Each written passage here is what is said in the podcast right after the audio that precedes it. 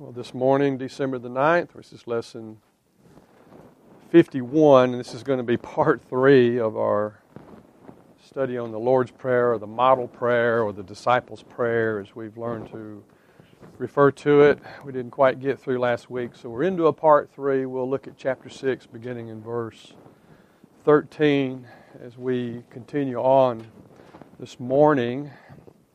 And I'll get, get right to it from chapter 6, verse 13, we read, as Christ again is speaking and teaching here, Sermon on the Mount. He says, And do not lead us into temptation, but deliver us from evil. I'm tempted here to say, Can I get an amen? Normally wouldn't do that.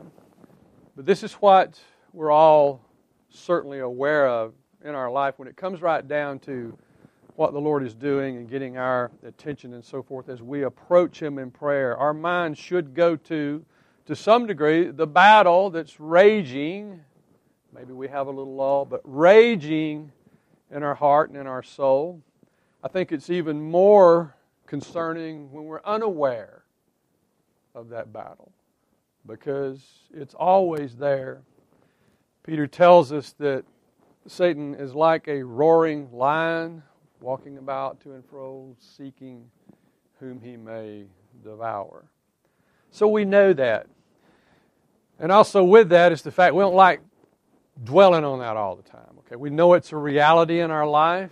We know that we go to the scriptures for strength.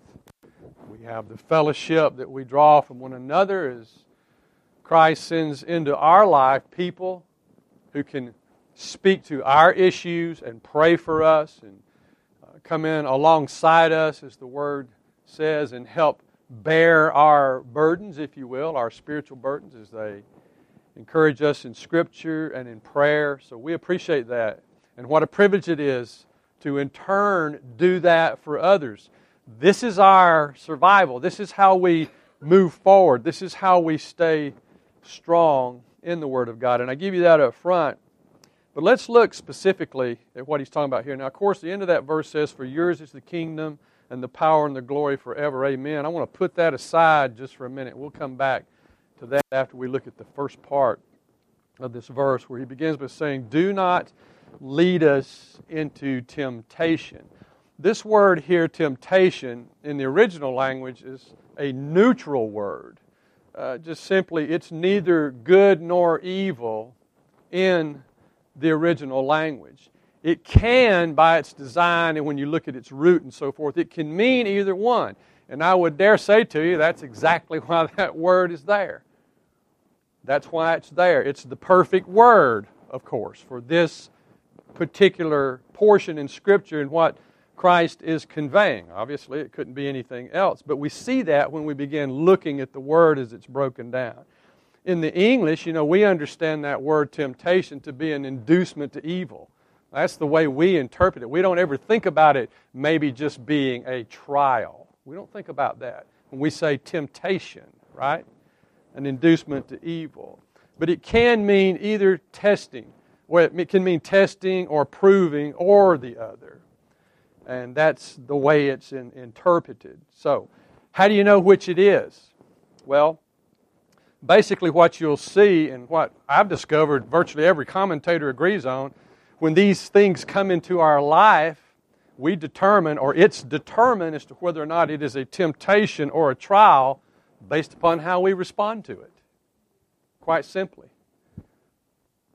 And it's one of those situations where you really don't know. Do you look back and you see this thing in your life, this set of circumstances, this relationship, or whatever this whatever it is, a difficulty of some sort, how do we respond to that? If we respond in faith, and we weather the storm, and we come through on the other side, we've been what? Tested. Okay? We had a, a trial. If we yield to it, if we allow it to overcome us, then we realize that it has indeed been a temptation and an inducement to evil. James chapter 1 verse 13 comments there and he says that God cannot be tempted by evil and he himself does not tempt anyone, right? That's what the Word says. So it begs the question why would we pray and ask the Lord not to do something that He's already said He'll never do? That's what Scripture says, right? That He's not going to do that. What's the answer to that? Well, I found some information here that might help us understand that. We go back and, and look at something that I, I pronounce it Chrysostom, okay? Chrysostom is the way it's pronounced, but I like Chrysostom better. It's easier for me to say. You know that means golden mouth. Did anybody know that? His name is John Golden Mouth, okay? John Chrysostom. Fourth century. Listen, in the early church, he said the solution to this issue is that Jesus is here in this particular passage, is not speaking of logic or theology. That's not what he's talking about, but rather a heart desire, an inclination that causes a believer to want to avoid the danger and trouble that sin creates. I read that and I said, yeah, I think that's fairly accurate. I think that's accurate in my life. Could you agree with that? We see a, a, situation developing before us in our life. And I don't know that it's wrong. I mean, I'd like to, I'd like to stay away from that. I don't even want to go there. I don't want to deal with that. That's, that's normal. Uh, it'd be okay to pray about that, but we're going to look at a paradox in that regard here in just a moment. So that's what he says about that in looking particularly at that first part of verse 13 here in chapter 6, where he says, Don't lead us into temptation. It's an outcry from the heart about what we would desire. And then he follows up there with the, the rest of the verse where he says, Deliver us from evil. Deliver us. And it means to rush or to draw or to run in, to rescue, uh, to literally to take us out of a situation. And Chrysostom adds further, he says, It is the expression of the redeemed soul that so despises and fears sin that it wants to escape all prospects of falling into it, choosing to avoid rather than having to defeat temptation. And of course, we know we can only defeat temptation by relying upon the Word of God and prayer. So I find that interesting. Interesting. Because we pray Lord, we don't want to go there. We don't want to have to deal with that. And yet, the scriptures teach us that that is the way in which God, through His Word, through our experiences, continues to chisel away at our lives, to mold us, to continue that ongoing sanctification process in our life. Listen, rest assured, you cannot get there. You cannot improve. You cannot become more like Christ apart from being put to the test. This don't work that way. And we get all these head shaking because there's enough Christian experience in here for people to know that's true. It's only when I've embraced the difficulty and I've gotten through, I've gotten on the other side of it, relying upon the presence of God in my life, the Word of God, being benefited by prayer from other Christians and so forth. That's how our faith grows. That's what tells us that this, this is real. Our experiences in faith tell us that. Without it, the Bible says it is impossible to please God.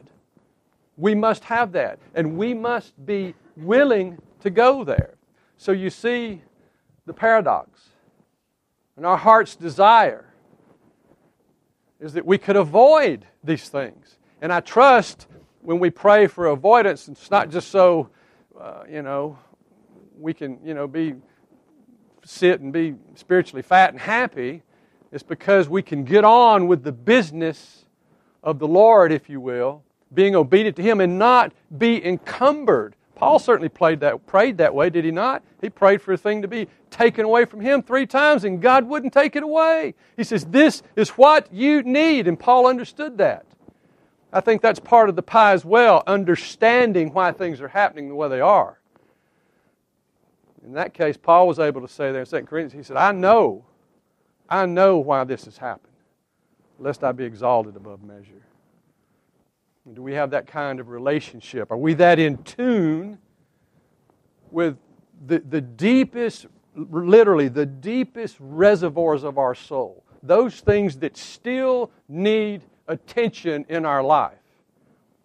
And it, are we happy about bringing those before God and, and literally saying, Lord, do as you will? Because I know that you know just how much to turn up the heat and to turn it down. You've promised you won't leave me, you won't forsake me. Was that a hand, Chris?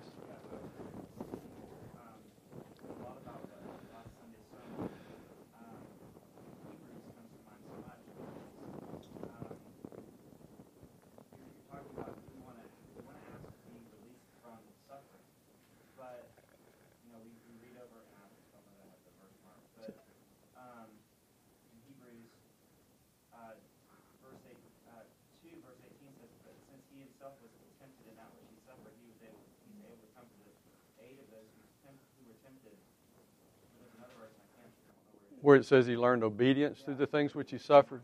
I just wrote that down. I wrote that down in the sermon last week, but I don't remember what it was either. But we know that's certainly in the scripture that in his in his humanity he learned obedience through the things which he suffered. We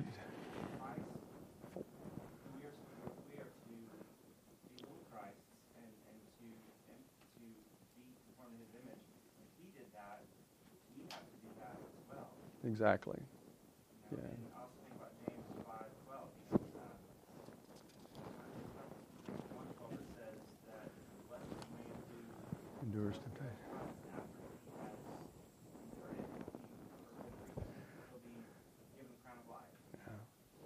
Yeah, there's no way, and I appreciate that. There's no way to avoid this. And there's peace in understanding that. When we know that what we've entered into is by God's design. And certainly you can go back and think of those situations that have found you. It's not because of your sin or whatever. Sometimes, it, you know, I feel like I maybe missed the mark on something or I caused something or I maybe, you know, in some way I'm responsible for the set of circumstances. And God will deal with that, you know. Even if, it, if it's something unintentional that happened. I've asked myself, why did this happen? Why, why does, what possible good is this situation right now? And uh, God wants us to do that and learn that, look, He's in control of that. And if I have to wait a while, weeks, months, or a year, to find out what that was, then so be it. But God is faithful in that. It's so important to know that we are in His hands in that regard. We can find rest in that. Because He says, they will come. The difficulties will come. The trials will come. You cannot avoid them as a believer. So they come to grow us spiritually, they come to grow us morally. We grow, they come to grow us emotionally. Our trials, being able to respond rightly and appropriately to the circumstances of our life. We have to do that. Back to James in chapter 1, verse 2, he says, My brethren, there, and you know the verse, he says, Count it all joy when you fall into various trials. He's talking about a, a conscious commitment here, would be the words. Count it all joy, knowing that the testing of your faith produces patience. But let patience have its perfect work, that you may be perfect, and in this case it is that word spiritually mature or complete, that you may be perfect and complete, lacking nothing. And if we can see what's at the end, if we can see the goal line, if you will, it helps. It helps a lot. And we have to exert faith in that regard that God is in control and we see His hand. We're free of sin in our heart and life, and we approach Him on that ground, He'll make it clear to us.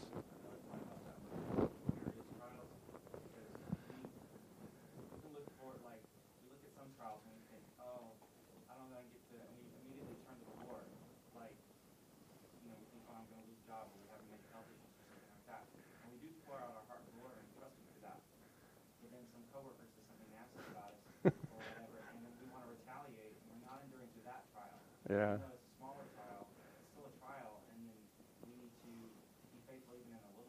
Right.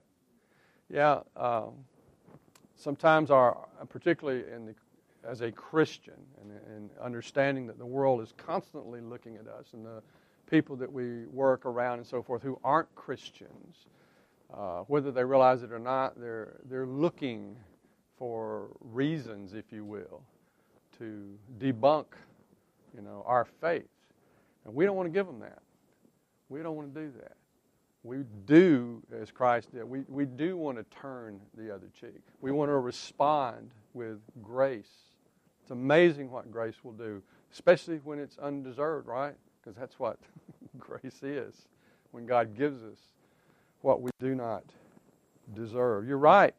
You're right in that regard. Peter comments on it as well. 1 Peter chapter 4, verse 12, he begins talking about, Beloved, do not think it strange concerning the fiery trial which is to try you.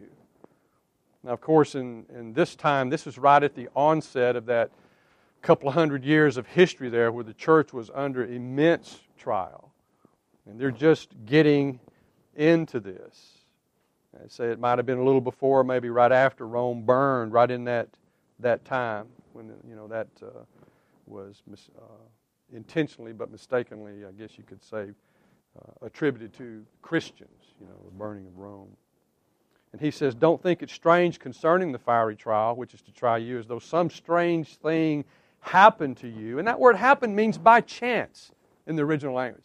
That's, we're back to that. This is not something that God doesn't know about. All right? It might even be something that's intended but rejoice to the extent that you partake of Christ's sufferings, that when his glory is revealed, you may also be glad with exceeding joy. Is that our goal? To be found faithful and obedient unto him. And that means faithful in times of difficulty, faithful in times of trial. Verse 14 If you are reproached for the name of Christ, he says, Blessed are you, for the Spirit of and the glory of God rest upon you.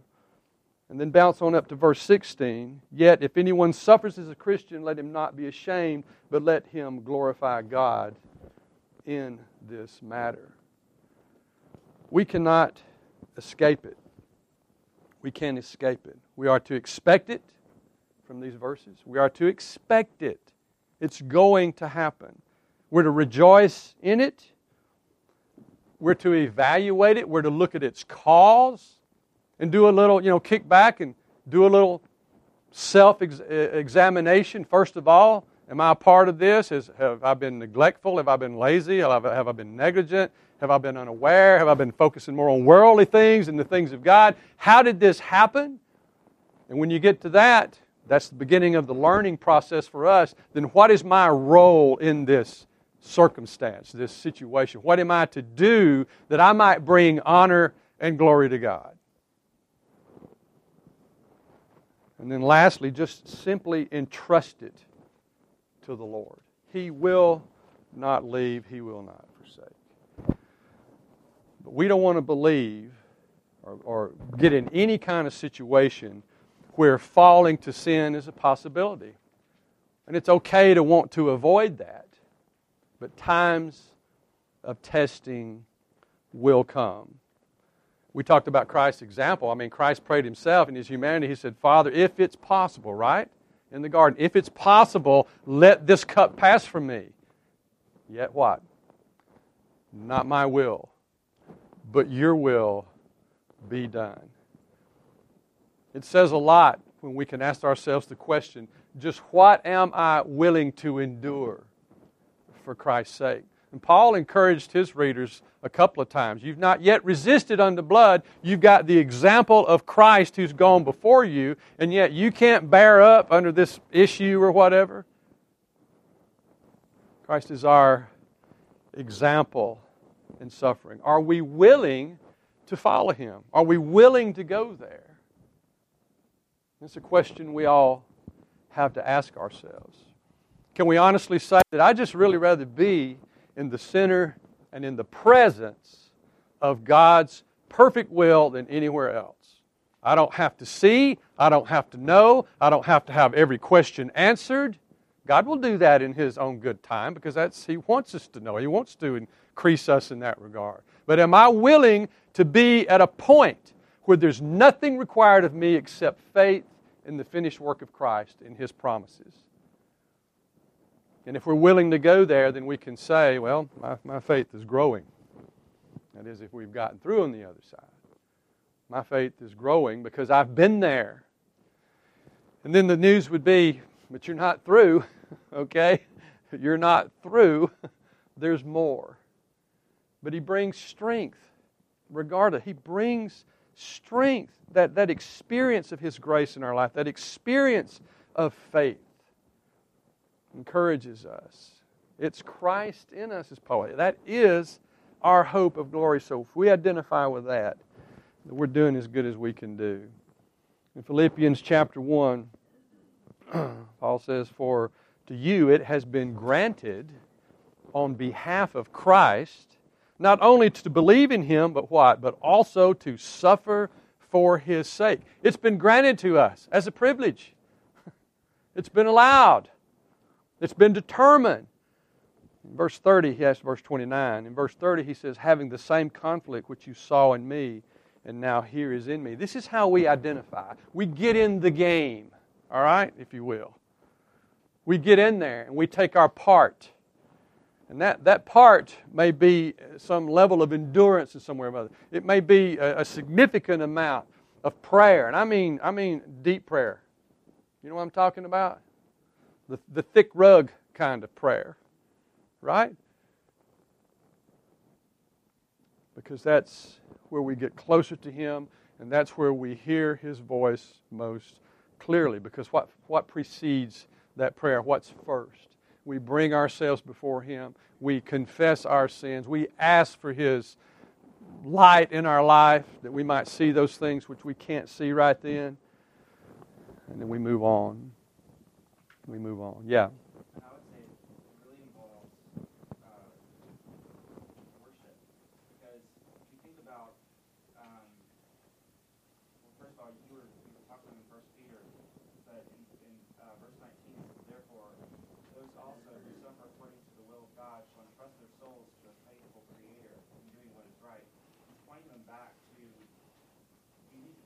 Exactly.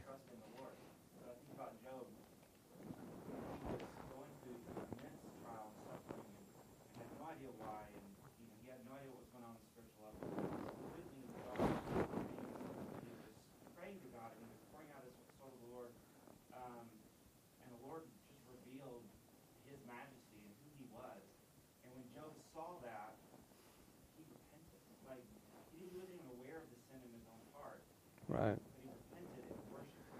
Yeah. And I think that's really, when we're in the midst of a trial, we start focusing on us in the trial, when really we need to be focusing on the Lord and worshiping Him, and we won't, we won't care so much. You know what I mean? Oh, yeah.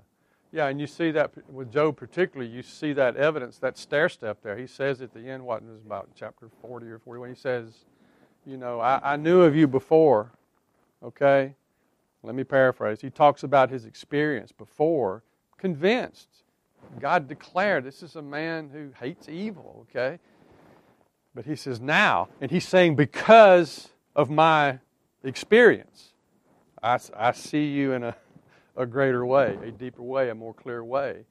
And he evaluated himself and he said, I, basically, I, have been, I've been unfaithful. You know, I've been unbelieving. God took me to a point where he required more of me in my faith and it took this experience to get me there. And you're right. And we're no, we're no different. Isn't it interesting that we can look at that and say, yeah, that's, that's it. That's, that's true. That was true then. It's true now. Wouldn't that say something about the validity, the veracity of God's holy word? Acts chapter 5. And this is where you, in chapter 5 there, the first part of chapter 5, you got the apostles preaching, and then there's, they're on trial, you know, been on trial two or three times. Verse 28, it says there, you don't have to go to Acts 5, but I'll just give it to you. It said, they tell them, you're not to teach in the name of Jesus anymore. And then Gamaliel gets up and makes his address and makes his a, a plea. Look, just, just listen to reason here. Let these people alone. If they're of God, it'll be evident. If they're not, they'll pass away just like all the others who came saying that they were this, that, or the other. Let them alone and see what becomes of it, basically, is what he's saying. So in Acts 5, beginning with verse 40, you get this. And they agreed with him, talking about Gamaliel, and when they had called the apostles and beaten them, they commanded that they should not speak in the name of Jesus, and then they let them go. Verse 41 So they departed from the presence of the council, listen, rejoicing that they were counted worthy to suffer shame for his name. And that is a good example right there of what we've already been talking about. Praying, trusting. 42 And daily in the temple and in every house they did not cease teaching and preaching Jesus as the Christ. They just had a greater resolve. they just continued on. They continued on, understanding that they were there for a purpose and they had were able to bear up under the, the testing. Of course, Paul concludes in Philippians 3:10. He talks about the desire of his heart. This has always been one of my favorite verses in Scripture when he's talking about his relationship to Christ. He simply says that I may know him and the power of his resurrection. And what? The fellowship of his sufferings being conformed to his death. That was his desire. To be a partaker, as we might say today, be a, to be a player, a spiritual player, to be in, in the game and to identify with the person of Christ, the work of Christ, and to be faithful in that. 2 Timothy 4 7 adds, I have fought the good fight. Definite article in the original language. The good fight. I have finished the race. I have kept the faith. Not a faith or faith, but the right one, a particular one. He was faithful to that. Listen to what John Calvin wrote so long ago. He says, Here, and he's talking about actually the verse 13, he says, Here we must carefully note that it is not in our power to engage that great warrior, the devil, in combat or to bear his force and onslaught. Otherwise, it would be pointless or a mockery to ask of God what we already have within ourselves. Obviously, those who prepare for such a combat with self assurance do not sufficiently understand with what a ferocious and well equipped enemy they have to deal. Sounds like he knows what he's talking about. He continues Now we seek to be freed from his power, as from the jaws of a mad and raging lion. He's taken his examples from Peter, is he not? If the Lord did not snatch us from the midst of death, we could not help being immediately torn to pieces by his fangs and claws and swallowed down his throat. Yet we know that if the Lord be with us and fight for us while we keep still, in his might we shall do mightily. The only way we can persevere, the only way we can come through, as Calvin understood, is simply trusting in what God has promised, and he never, ever fails. He refers to Psalm 60 here, verse 12. Let others trust as they will in their own capacities and powers of free choice, which they seem to themselves to possess. For us, let it be enough that we stand and are strong in God's power alone. And that's from the Institutes of Christian Religion, which Calvin authored. We don't have a choice, really, as Christians. We don't have another uh, arsenal, if you will, to go to, to bear up under the strains, the difficulties, the demands, the challenges of life. We don't. And I say thank God for that. And the sooner we learn that, the sooner we're committed to that, the better off we are. We simply won't be wasting time in a situation, uh, flittering around, looking at our own experiences, looking at worldly you know, responses and so forth, and muddy the water, if you will, the spiritual waters, by not being faithful. Our, our first response should be to look up, to ask the Lord, as it said earlier, to evaluate where we are and why. And get self out of the way. And by that I mean know that you're, if you're a part of it, if it's not a sin in your life, it's not something you've got to go get forgiveness for or be made right with somebody, great. But keep your heart open to the Lord, as Paul would say. Remember, he didn't acquit himself. He didn't do that, 1 Corinthians 4. He listened to the voice of the Lord after that examination and his word. When I mentioned that putting off the latter part of that verse where it says, For yours is the kingdom of heaven and the power and the glory forever and ever, amen? Well, that's not in the oldest transcripts. That, that phrase is, is not there. In fact, there are words there that are used the word power and the word glory you won't find anywhere else, uh, certainly in the Sermon on the Mount, where that's in reference to God. It's used, but in another fashion. That is just simply to say the language there doesn't even fit. There's those who go and look at it, you know, through the through the uh, textual criticism, if it will. They would say that there's both internal and external evidence that that doesn't belong there. You can go back and look, uh, perhaps in First Chronicles chapter 29, verses 11 and 12. There's a prayer of David there, and it includes that kind of language. So that might be where it came from. But just know it's depending on what translation you have, it's probably in brackets or or something there. So I'm not going to deal with that anymore. It's a true statement. It's a very true statement. It's an appropriate statement. Somebody at some point thought it was really appropriate. so they put it in there. You know, it's kind of like in the, in the Mark, you know. But in the oldest transcripts, it's not, it's not in the Gospel of Mark. So let's just leave that there.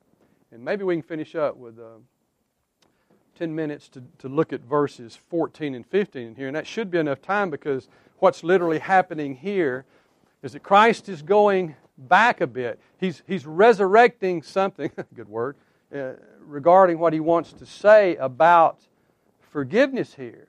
Because he adds this. Now, he's already dealt with this.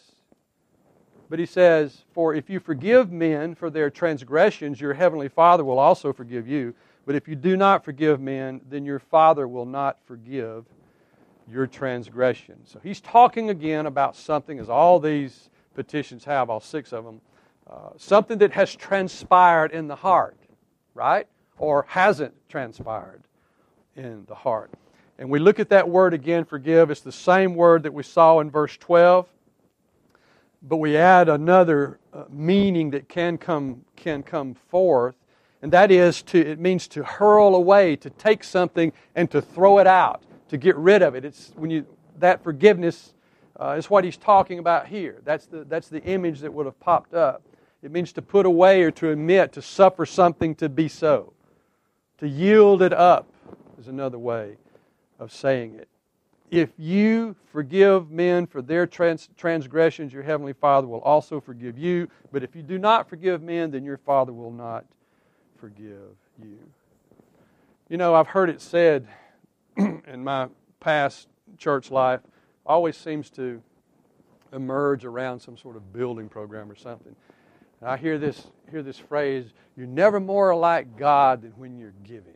Okay? You're never more like God than when you're giving. Well, I would break that down a little more and say, you're never more like God than when you're forgiving. And you might say, well, you could be giving forgiveness. Well, yeah, but forgiving, right? That's what we're about. Why? because we've experienced the grace of God in our life. That changes everything. That is the true impetus behind our ability to dispense grace to others. And that is a powerful thing. A very powerful thing. That is to identify us. That, that kind of love. They will know us by our love. Being able to dispense that grace to others because it has been dispensed to us, and we know full well that we were not worthy. We were not. And yet, that's been our experience. So, here, looking at the passage, particularly both these verses, they just continue the message from verses 12 and 13, which dealt with debt and forgiveness and also temptation. But you have to ask yourself, well, why? None of the other six petitions even include that. He doesn't go back and do any kind of commentary. Christ doesn't in teaching on any of those others, but he does here. So, what have we already learned from that? This is just like one of those truly, truly, verily, verily things that we say in Scripture. It's important. He wants us to know. He wanted his audience right there to know. The Holy Spirit wants us to know today that our ability to forgive is reflective of where we are with Christ, more specifically, where we have been with Him. That is very important. So we have this positive affirmation here for every believer to forgive. Very important for us. We can go and look at Matthew 18. I think I'll do this. Yeah, I got it marked, uh, verse 23. Because Christ later, you know, in Matthew here, there goes my machine. Ah, there we go. He's later over in at the end of chapter 18, he's going to give a specific example, right? You know it. The wicked slave. Over in Matthew 18, beginning with verse 23, he's going to resurrect it again. So we're in chapter 6. We'll get back to this when we get to chapter 18 and we'll visit it again. Listen. For this reason, the kingdom of heaven may be compared to a king who wished to settle accounts with his slaves. And when he had begun to settle them, one who owed him 10,000 talents was brought to him. But since he did not have the means to repay, his Lord commanded him to be sold along with his wife and children and all that he had, and repayment to be made. So the slave fell to the ground, prostrated himself before him, saying, Have patience with me, and I will repay you everything. And the Lord of that slave felt compassion and released him and forgave him the debt. But that slave went out and found one of his fellow slaves who owed him a hundred denarii, a much smaller, like three months' wages. And you do understand that a, that a talent, the amount that he gave there is just astronomical. I wrote it down. It's, uh, it'd be like, you know, it'd take him 150,000 years to pay it off if he was an average worker. It's an infinitesimal, you know, a, a, a, ridiculous amount. It says that he seized him and began to choke him, saying, Pay back what you owe. So his fellow slave fell to the ground and began to plead with him, saying, Have patience with me, and I will repay you. Really? You pay all that? But he was unwilling. Oh, I'm sorry. I made a comment about the wrong one there. Yeah, he wanted to pay him back. But he was unwilling and went and threw, in prison, threw him into prison until he should pay back what was owed. And so when his fellow slaves saw what had happened, they were deeply grieved. Really? And came and reported to their Lord all that had happened. Then, then summoning him, his Lord said to him, You wicked slave, I forgave you all that debt because you pleaded with me. Should you not have had mercy on your fellow slave in the same way that I had mercy on you? You know what we're talking about? And his Lord, moved with anger, handed him over to the torturers until he should pay and repay all that was owed him. Christ says in verse 35, My heavenly Father will also do the same to you if each of you does not forgive his brother. How? What are we talking about? From your heart. From your heart. So he goes back again in his teaching and he brings this up. There's no way around it. The grace of God experienced in our life changes us. And it gives us that capacity, that strength to display, to dispense, if you will, forgiveness from us. And it means, just as we've said and tried to define it so many ways, to put it away, to throw it away, to not carry it around, to not walk around hurt all the time. Because people can be hurt at us because we need grace as well. We've experienced it, we will need it again. We continue to experience that. We have the blessed privilege of just forgiving one another. It doesn't mean that we bypass gross sin. We don't call that into question. It's not about that. And, and, and I might say as well, you can go back to the first part of Matthew 18 and get a clearness on that, can't you? We understand sin has to be dealt with. That is a loving thing to do, the most loving thing. We understand that. Let me finish with Ephesians chapter 1 verse 7. Just looking at what God has done for us, looking at mercy and grace and this issue of forgiveness, forgiving others, and knowing that our Heavenly Father expects that of us.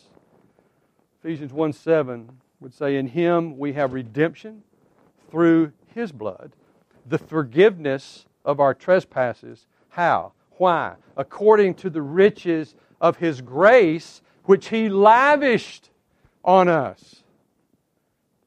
That's where we rest as believers. That's what we have to pass on to others. And then lastly in James chapter 2 verse 13 a reminder that judgment will be merciless to one who has shown no mercy. James, in his wisdom, adds here through the Holy Spirit mercy triumphs over judgment. Mercy triumphs over judgment. God has been good to us in His mercy and in His grace. He's dispensed to us more than we can fathom because our experiences in life as we grow closer to Him, and I trust we are, doing as Peter said, we're growing in the grace of God. We're growing up in the Word, and we begin to see how exceedingly sinful sin is. Just exactly what it costs. We begin to see, even looking back in our lives, the continual, if you will, uh, outcome of our sinful past sometimes. Not that it's not forgiven but we're reminded, and I'm glad we are, that we're to stay away from it. We're to stay away from it. Let's pray together.